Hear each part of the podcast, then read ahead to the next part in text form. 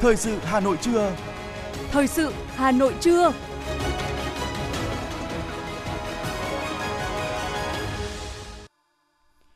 Lê Thông và Thúy Hằng xin được đồng hành cùng quý vị và các bạn trong 30 phút của chương trình Thời sự trưa nay, thứ ba ngày 22 tháng 11 năm 2022. Những nội dung chính sẽ được đề cập đến trong chương trình hôm nay.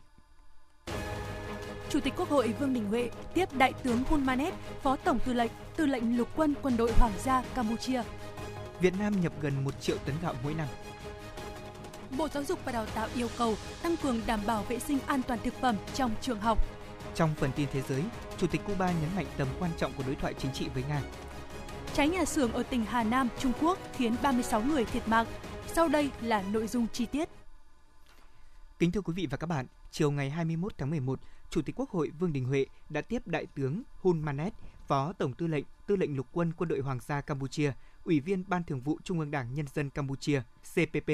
trưởng Ban Công tác Thanh niên Trung ương Đảng CPP đến chào nhân dịp Chủ tịch Quốc hội thăm chính thức Vương quốc Campuchia và tham dự Đại hội đồng Liên nghị viện các nước Đông Nam Á lần thứ 43, IPA 43.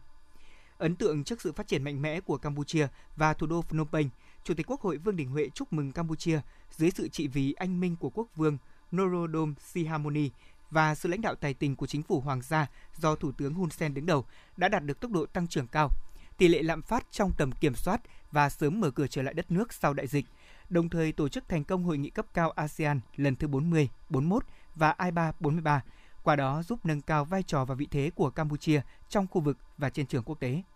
Đại tướng Hun Manet bày tỏ vinh dự được gặp Chủ tịch Quốc hội Vương Đình Huệ, thông báo với Chủ tịch Quốc hội kết quả chuyến thăm và làm việc rất thành công của ông tại Việt Nam vào tháng 8 năm 2022 và tham dự hội nghị tư lệnh lục quân các nước ASEAN lần thứ 23 tại Hà Nội vừa qua.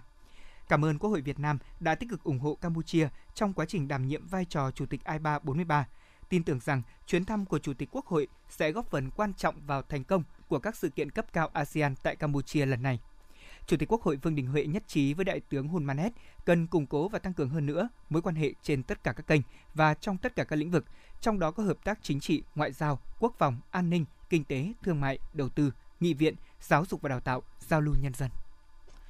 Bộ trưởng Nội vụ Phạm Thị Thanh Trà vừa ký quyết định phê duyệt kế hoạch thanh tra năm 2023 thuộc các lĩnh vực tuyển dụng, bổ nhiệm công chức, viên chức, thi đua khen thưởng, tôn giáo đối với 35 cơ quan, đơn vị, địa phương. Qua thanh tra nhằm phát hiện sơ hở trong cơ chế quản lý, chính sách, pháp luật để kiến nghị với cơ quan nhà nước có thẩm quyền biện pháp khắc phục, phòng ngừa, phát hiện và xử lý hành vi vi phạm pháp luật, giúp cơ quan, tổ chức, cá nhân thực hiện đúng quy định của pháp luật, phát huy nhân tố tích cực, góp phần nâng cao hiệu lực, hiệu quả hoạt động quản lý nhà nước của Bộ Nội vụ, bảo vệ lợi ích của nhà nước, quyền và lợi ích hợp pháp của cơ quan, tổ chức, cá nhân. Thưa quý vị và các bạn, nâng cao chất lượng phục vụ, đáp ứng nhu cầu của người dân, tổ chức đối với sự phục vụ của các cơ quan, đơn vị. Đó là mục tiêu mà huyện Trương Mỹ đã thực hiện nhằm nâng cao chỉ số hài lòng về sự phục vụ hành chính CPAS năm 2022. Điểm mấu chốt là huyện Trường Mỹ đã xây dựng nền hành chính dân chủ trong sạch chuyên nghiệp, hiện đại hóa, xuất phát từ trách nhiệm của cán bộ công chức trên địa bàn trong thực thi nhiệm vụ. Trọng tâm là nâng cao trách nhiệm thái độ phục vụ nhân dân của đội ngũ cán bộ công chức trong thực thi nhiệm vụ giải quyết thủ tục hành chính của các cơ quan, đơn vị, nâng cao trách nhiệm của người đứng đầu các cơ quan đơn vị trong chỉ đạo điều hành và tổ chức thực hiện công tác giải quyết thủ tục hành chính, tạo sự chuyển biến mạnh mẽ trong nhận thức của cán bộ công chức về việc cải thiện nâng cao chỉ số hài lòng của tổ chức cá nhân đối với sự phục vụ của các cơ quan đơn vị. Bà Nguyễn Thị Phượng, Phó trưởng phòng nội vụ huyện Trường Mỹ cho biết. Ở đây thì ờ, nó liên quan đến một cái quyết định chúng ta giao cho các cơ quan đơn vị, quán triệt toàn bộ các cái nội dung liên quan đến cái quyết định. Ngoài cái quyết định đó thì còn cả quyết định liên quan đến bộ quy tắc ứng xử. Đây thì cán bộ công chức thì ngoài cái việc là các cơ, thủ trưởng các cơ quan đơn vị phải quán triệt các cái nội dung đó, thì các ngành đoàn thể cũng đều phải quán triệt bởi vì nó liên quan đến trách nhiệm của người đứng đầu là chủ yếu thì sẽ phải làm sao để đoàn kết bởi vì mỗi một cơ quan đơn vị thì nó có một cái nội dung riêng thái độ ý thức đấy của cán bộ công chức và cái kỹ năng giao tiếp rồi kỹ năng giải quyết đơn thư khiếu nại tố cáo rồi để phục vụ cho cái kỷ cương hành chính thì cũng thay đổi luôn cả cái cái nội dung để làm sao để mà cái chất lượng đào tạo được tốt hơn. Để chương trình cải cách hành chính thực hiện đúng mục tiêu, huyện Trương Mỹ đã xây dựng kế hoạch năm quý, tháng cụ thể và chỉ đạo các ban ngành đoàn thể, các xã thị trấn triển khai cơ chế một cửa, một cửa liên thông trong giải quyết thủ tục hành chính, đồng thời thường xuyên giả soát quy trình, quy chế hoạt động, từ đó loại bỏ những quy định không còn phù hợp, đồng thời xây dựng quy trình hoạt động theo hướng công khai, rõ người rõ việc, đúng thẩm quyền, xác định rõ nguyên nhân những tồn tại hạn chế trong chỉ số hài lòng do thành phố công bố, thực hiện các giải pháp khắc phục đồng bộ, khả thi và hiệu quả đối với chỉ số hài lòng CPAS trên địa bàn huyện. Ông Nguyễn Huy Du, Phó Chủ tịch Hội đồng Nhân dân thị trấn Xuân Mai, huyện Trường Mỹ cho biết. Thực hiện các kế hoạch của Ủy ban nhân thành phố cũng như là Ủy ban nhân dân huyện Trương Mỹ. Thì à, về cái công tác cải cách thủ tục hành chính trên địa bàn thị trấn Xuân Mai. Thì đối với lãnh đạo địa phương chúng tôi thì chúng tôi thứ nhất là tập trung vào thứ nhất là cái à, công tác là giả soát các thủ tục hành chính. Thì trên cơ sở đó chúng tôi phân công nhiệm vụ cho các đồng chí để chúng tôi tiếp tục là sẽ liêm yết công khai trên à, một cửa để cho nhân dân nắm được. Thì chúng tôi tập trung vào cái thứ nhất là cái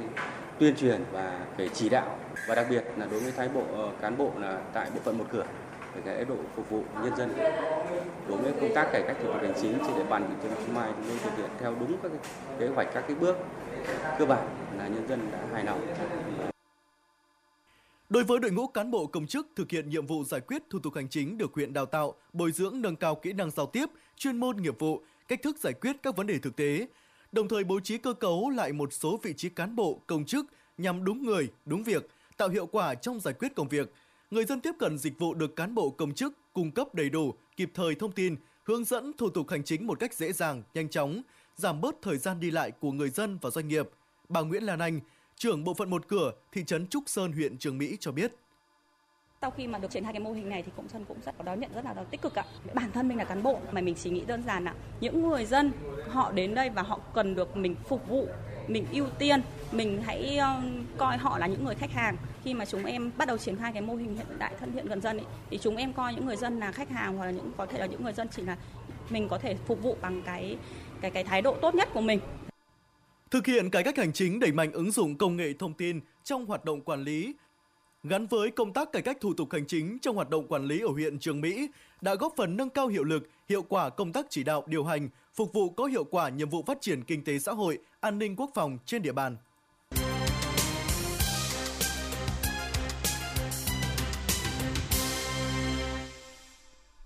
Chương trình thời sự của chúng tôi xin được tiếp nối với một số tin tức kinh tế. Hội nghị kết nối giao thương giữa nhà cung cấp vùng đồng bằng sông Hồng với các doanh nghiệp xuất khẩu và tổ chức xúc tiến thương mại sẽ được tổ chức vào ngày mai với sự tham dự của gần 300 đại biểu của thành phố Hà Nội và hơn 40 tỉnh thành phố. Hội nghị nhằm thúc đẩy sự hợp tác toàn diện giữa các nhà cung cấp vùng đồng bằng sông Hồng trong lĩnh vực thương mại, công nghiệp, nông nghiệp, phát huy hết những vai trò và thế mạnh của từng địa phương cũng như tăng cường tính liên kết vùng đồng thời tiếp tục triển khai các giải pháp hỗ trợ và tháo gỡ khó khăn cho hoạt động sản xuất và kinh doanh, giới thiệu các sản phẩm tiêu biểu có tiềm năng xuất khẩu tới các cơ quan xúc tiến thương mại quốc tế, các nhà nhập khẩu, phân phối. Bên lề của hội nghị, ban tổ chức bố trí chương trình giao thương kết nối doanh nghiệp giữa 200 nhà cung ứng của hơn 40 tỉnh thành phố trên cả nước với các nhà phân phối bán lẻ trên địa bàn Hà Nội như Winmark, Lotte Mart, Ion Center Retail, MM Mega Market và BRG hệ thống siêu thị Tứ Sơn An Giang, Big Green cùng các sàn giao dịch thương mại điện tử. Thống kê từ cục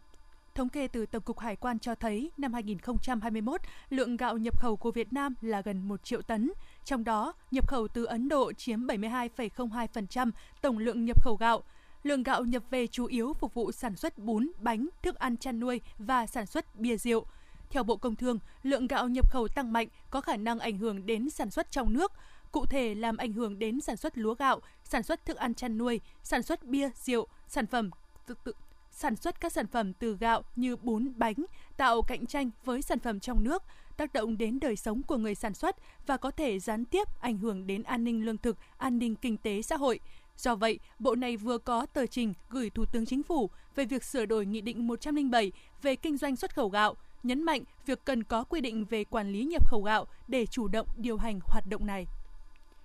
Thưa quý vị, lo giá xăng dầu trong nước tăng mạnh từ năm 2023, Bộ Tài chính vừa xây dựng 4 kịch bản giá dầu thô để có thể linh hoạt áp dụng mức thuế bảo vệ môi trường mà không phải xin ý kiến của Ủy ban Thường vụ Quốc hội. Cụ thể, trường hợp giá dầu thô thế giới từ 70 đô la Mỹ một thùng trở xuống, thuế bảo vệ môi trường áp mức trần. Khi giá dầu thô thế giới trên 70 đô la Mỹ một thùng đến dưới 80 đô la Mỹ một thùng thì mức thuế bảo vệ môi trường đối với các mặt hàng xăng, dầu, mỡ nhờn giảm 25% so với mức trần của khung thuế. Khi giá dầu thô thế giới từ 80 đô la Mỹ một thùng đến dưới 100 đô la Mỹ một thùng thì mức thuế bảo vệ môi trường đối với các mặt hàng xăng dầu, mỡ nhờn còn một nửa so với quy định khung thuế. Giá dầu thô vượt ngưỡng 100 đô la Mỹ một thùng, thuế bảo vệ môi trường đối với các mặt hàng xăng dầu bằng mức sàn của khung thuế. Góp ý dự thảo quyết định của Thủ tướng về cơ cấu biểu giá bán lẻ điện, Liên đoàn Thương mại và Công nghiệp Việt Nam VCCI cho biết phương tiện giao thông chạy bằng điện đang được nhà nước khuyến khích nhờ giúp giảm ô nhiễm không khí tại các đô thị. Tuy nhiên hiện nay, các chủ phương tiện vẫn phải trả giá điện tương đối cao để có thể sạc pin. VCCI đề xuất ưu tiên mức giá điện thấp hơn cho nhóm khách hàng sử dụng điện cho phương tiện giao thông nhằm khuyến khích sử dụng loại phương tiện này. Bên cạnh đó, VCCI còn đề nghị giá điện của nhóm khách hàng này sẽ được chia theo giờ cao điểm, thấp điểm và trung bình. Biện pháp này nhằm khuyến khích người dân điều chỉnh giờ sạc pin vào những giờ thấp điểm. Thưa quý vị, sáng nay giá vàng SJC giảm về mức 66,45 đến 67,45 triệu đồng một lượng theo chiều mua vào và bán ra, song vẫn cao hơn giá vàng thế giới gần 15 triệu đồng mỗi lượng. Công ty vàng bạc đá quý Sài Gòn niêm yết giá vàng mua vào đầu phiên sáng ngày hôm nay ở mức 66,45 triệu đồng một lượng, giá bán ra là 67,45 triệu đồng một lượng. So với phiên giao dịch cuối ngày hôm qua thì giá vàng SJC giảm 50.000 đồng một lượng ở cả hai chiều mua vào bán ra. Tranh lệch giá mua bán vàng SJC hiện đang là 1 triệu đồng một lượng. Cùng thời điểm, tập đoàn Doji niêm yết giá vàng mua vào bán ra ở mức 66,40 đến 67,40 triệu đồng một lượng, giữ nguyên ở cả chiều mua vào và bán ra so với cuối phiên giao dịch ngày hôm qua. Tranh lệch giá mua bán vàng Doji hiện đang là 1 triệu đồng một lượng. Thưa quý vị và các bạn, mặc dù mục tiêu tăng trưởng là 6,5 cho cả năm 2023 trên nền tảng tăng trưởng kinh tế cao 8% của năm nay là con số khá cao. Tuy nhiên thì mục tiêu này đặt ra là có cơ sở khi Việt Nam đã có được những kết quả, bài học kinh nghiệm sau 2 năm đối mặt với những ảnh hưởng từ dịch bệnh COVID-19. Trên cơ sở đánh giá những thuận lợi và khó khăn, các chuyên gia nhận định dự báo mục tiêu tăng trưởng kinh tế là phù hợp với bối cảnh chung. Vâng, có 3 nền có 3 nền tảng liên quan đến vĩ mô là tăng trưởng, chống lạm phát và việc làm. Thời gian vừa qua, chúng ta đã kiên trì mục tiêu ổn định kinh tế vĩ mô, kiểm soát lạm phát và đảm bảo các cân đối lớn của nền kinh tế. Việc kiên trì thực hiện cùng các giải pháp khác nhau, chúng ta đã thực hiện được mục tiêu này. Bên cạnh đó, do nguồn vốn có hạn nên chúng ta tập trung vào ba động lực tăng trưởng, tiêu dùng, đầu tư và xuất khẩu. Thời điểm này, điều quan trọng là chúng ta cần chủ động ứng phó với tình hình và giải quyết nút thắt thể chế để tạo đà tăng trưởng. Theo các chuyên gia, kinh tế thế giới năm 2023 được dự báo nhiều rủi ro thách thức khi xung đột Nga-Ukraine chưa có dấu hiệu kết thúc, kéo theo giá năng lượng và thực phẩm tăng, lạm phát leo thang và lãi suất tăng mạnh. Trong nước, dịch COVID-19 vẫn nguy cơ bùng phát, áp lực lạm phát rủi ro thị trường tài chính, hoạt động sản xuất vẫn phụ thuộc nhất định vào nước ngoài nên khả năng có thể suy giảm theo đà giảm của kinh tế thế giới. Ông Vũ Tiến Lộc, Chủ tịch Trung tâm Trọng tài Quốc tế Việt Nam nói: Cái nội lực, cái cơ cấu của nền kinh tế của chúng ta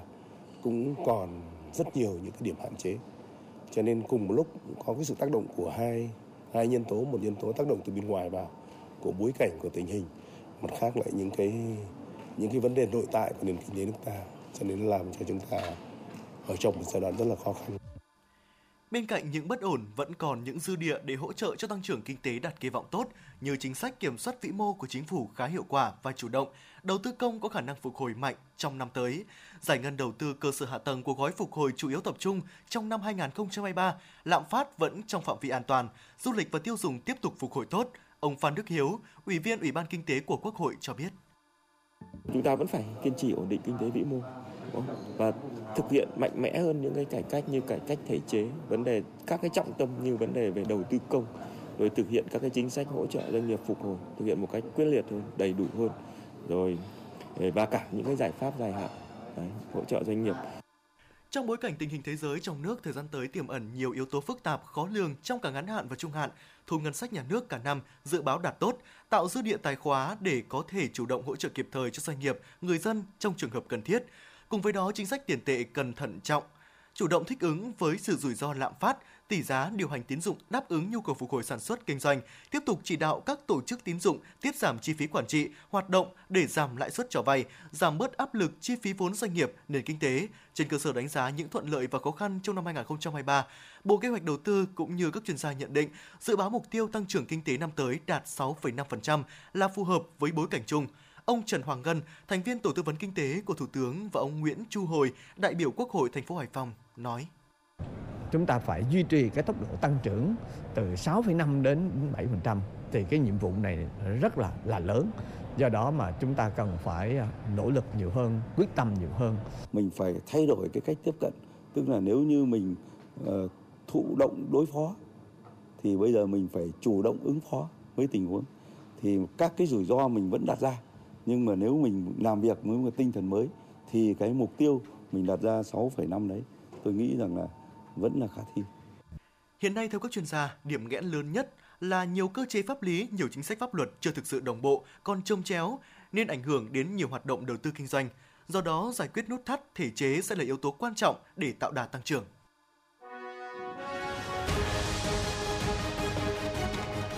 Thời sự Hà Nội, nhanh, chính xác, tương tác cao. Thời sự Hà Nội, nhanh, chính xác, tương tác cao.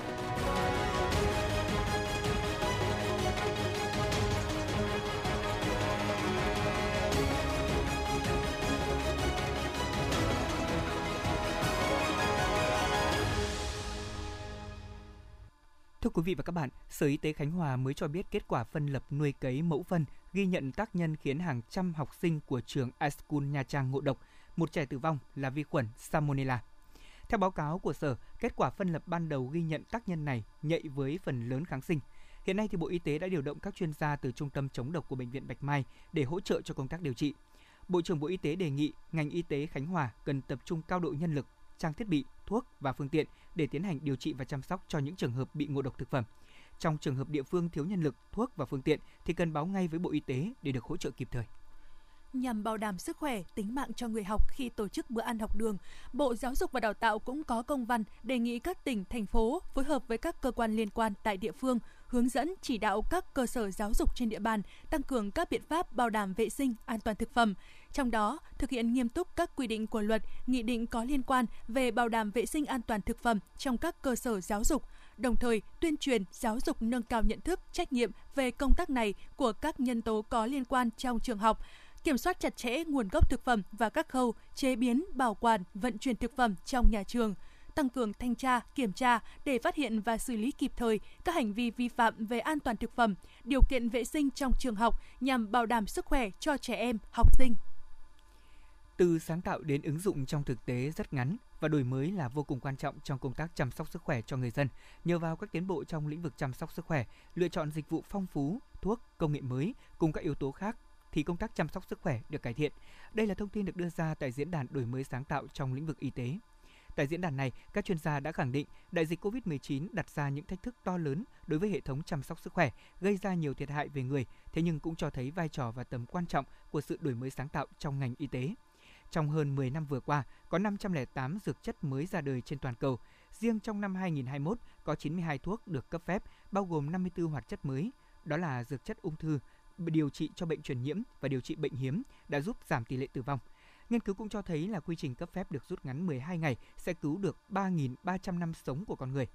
Đổi mới sáng tạo trong chăm sóc y tế chính là chìa khóa quan trọng để chúng ta giải quyết được các vấn đề nhức nhối của xã hội như chất lượng chăm sóc sức khỏe tốt hơn, cũng đồng nghĩa với việc là bệnh nhân Việt Nam sẽ được tiếp cận với phương pháp điều trị tốt hơn. Kinh tế và phúc lợi cho người dân Việt Nam nói chung cũng sẽ được cải thiện. Vì vậy, diễn đàn sẽ là đòn bẩy nhằm thúc đẩy sự đổi mới sáng tạo trong việc chăm sóc sức khỏe và phát triển bền vững của ngành chăm sóc sức khỏe Việt Nam.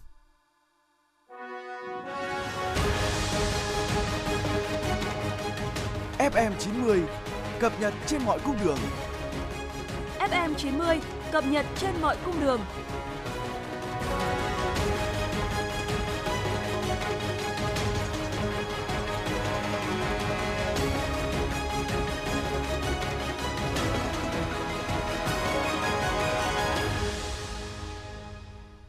Để có một mùa lễ hội an toàn, văn minh dịp Tết Nguyên đán sắp tới, Hà Nội có văn bản hướng dẫn các địa phương thực hiện nếp sống văn minh trong lễ hội, thực hiện công tác đảm bảo vệ sinh môi trường, phòng chống dịch COVID-19 trong hoạt động di tích và lễ hội. Đường dây nóng tiếp nhận và xử lý thông tin về công tác lễ hội trên địa bàn thành phố tiếp tục được duy trì. Đồng thời, cơ quan chức năng tăng cường đôn đốc các địa phương có lễ hội trọng điểm hoàn thành văn bản về công tác quản lý, tổ chức lễ hội năm 2023 của địa phương gửi về Sở thời gian trước ngày 5 tháng 12 năm 2022, niêm yết công khai quy tắc ứng xử nơi công cộng tại những điểm có lễ hội diễn ra để du khách thực hiện sinh hoạt tín ngưỡng, tham quan di tích, dự lễ hội, biết và thực hiện – Đặc biệt, thường xuyên kiểm tra các hoạt động văn hóa, thể thao, kinh doanh dịch vụ văn hóa tại lễ hội nhằm phát hiện, ngăn chặn kịp thời những hành vi tiêu cực không phù hợp với thuần phong mỹ tục. Đánh bắt và giảm mật độ cá ở Hồ Tây là một trong những giải pháp được Ủy ban dân quận Tây Hồ, thành phố Hà Nội thực hiện để có thể ngăn chặn hiện tượng cá chết tại hồ này. Một số giải pháp khác bao gồm như là vớt tảo, vớt cá chết và sục khí oxy để hồ thông thoáng. Các lực lượng chức năng cũng thường xuyên đi kiểm tra có hiện tượng xả chất thải và nước thải trái phép xuống hồ Tây hay không. Hiện nay thì chưa phát hiện tình trạng này. Và theo ghi nhận sáng ngày 21 tháng 11, tình trạng cá chết vẫn tiếp tục xảy ra. Cá chết trôi giạt tấp vào ven hồ Tây và bốc mùi hôi thối. Lực lượng chức năng cũng đã huy động cano và nhân lực để tiến hành vớt cá chết trong hồ, tránh gây ô nhiễm nguồn nước.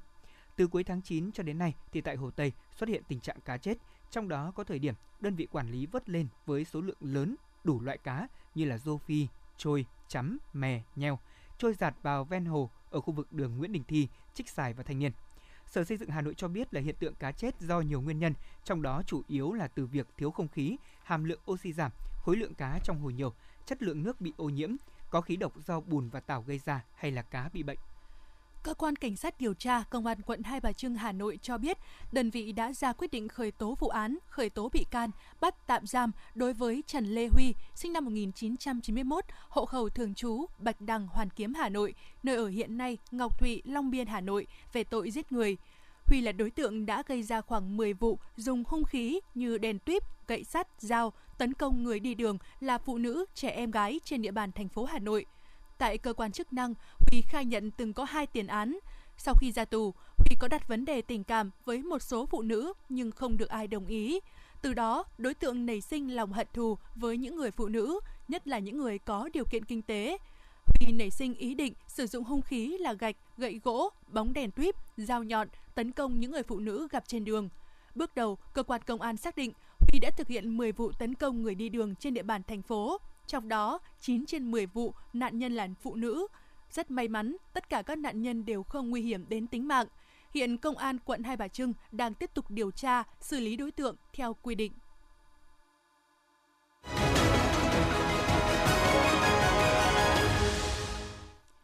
Xin được chuyển sang phần tin thế giới. Sáng nay tại thành phố Siem Reap, Campuchia bắt đầu diễn ra hội nghị hẹp Bộ trưởng Quốc phòng ASEAN. Đây là hội nghị quan trọng cuối cùng trong năm Chủ tịch ASEAN 2022 tại Campuchia với sự tham dự của Bộ trưởng Quốc phòng các nước ASEAN và các đối tác đối thoại.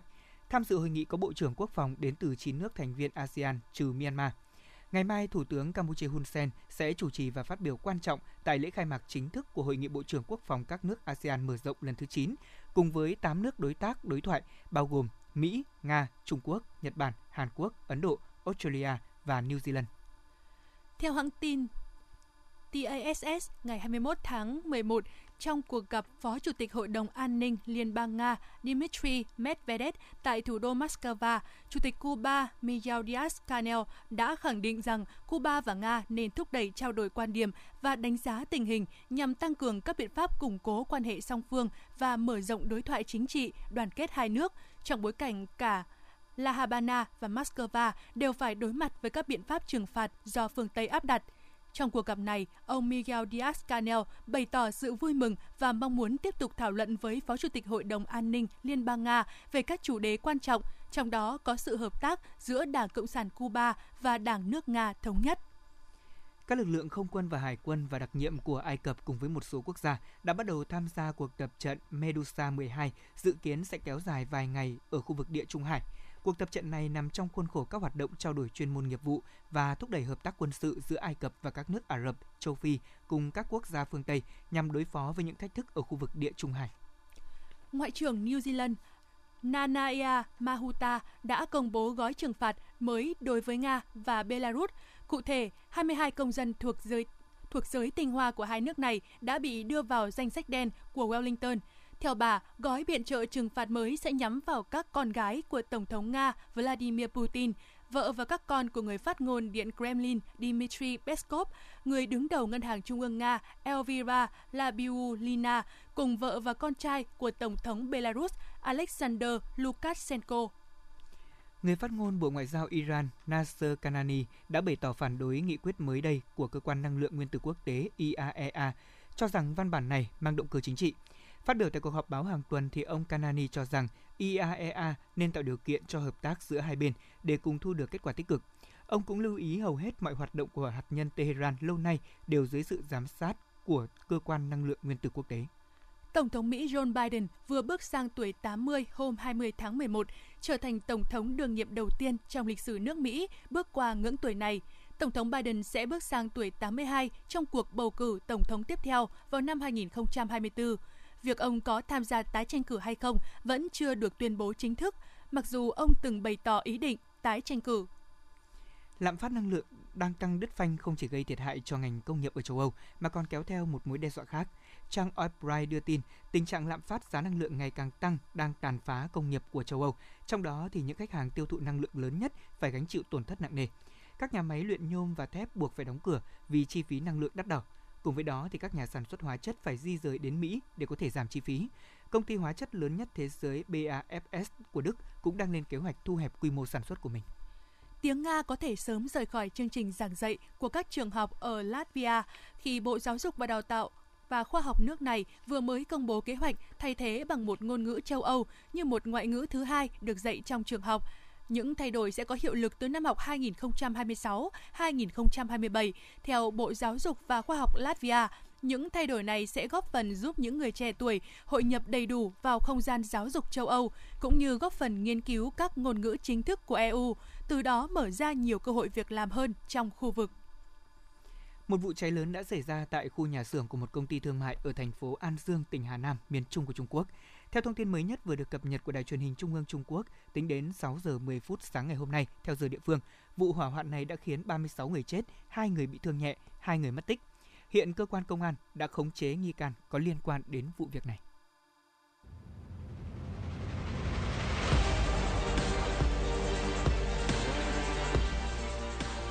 Bản tin thể thao Bản tin thể thao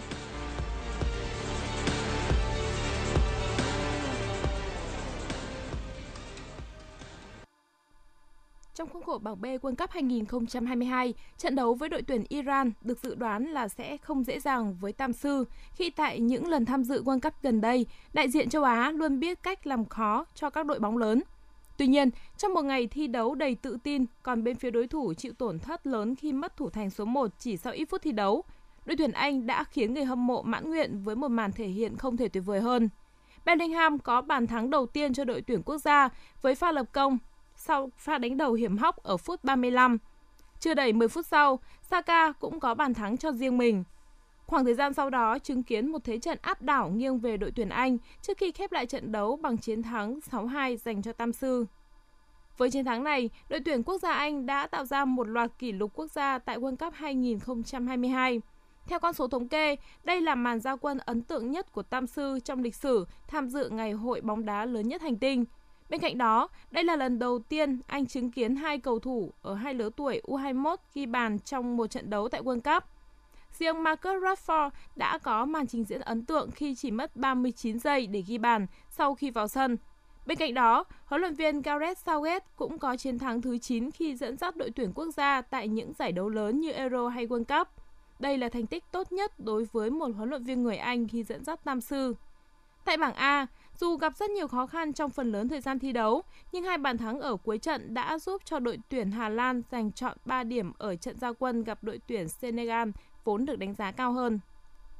12 năm sau khi giành quyền đăng cai giải đấu, Qatar đã và đang chào đón những cầu thủ hàng đầu thế giới cùng khoảng 1 triệu người hâm mộ cuồng nhiệt. Quốc gia nhỏ bé này có thêm 7 sân vận động, 20.000 phòng khách sạn, một tuyến metro và hơn 1.770 km đường mới. Đó là thành quả của một thập kỷ đầu tư và xây dựng không ngừng nghỉ. Đến nay, theo thống kê của Forbes, đây là kỳ World Cup đắt nhất lịch sử. Hiện Qatar đã tiêu tốn khoảng 220 tỷ đô la Mỹ, gấp 15 lần chi phí của World Cup 2018 tổ chức tại Nga.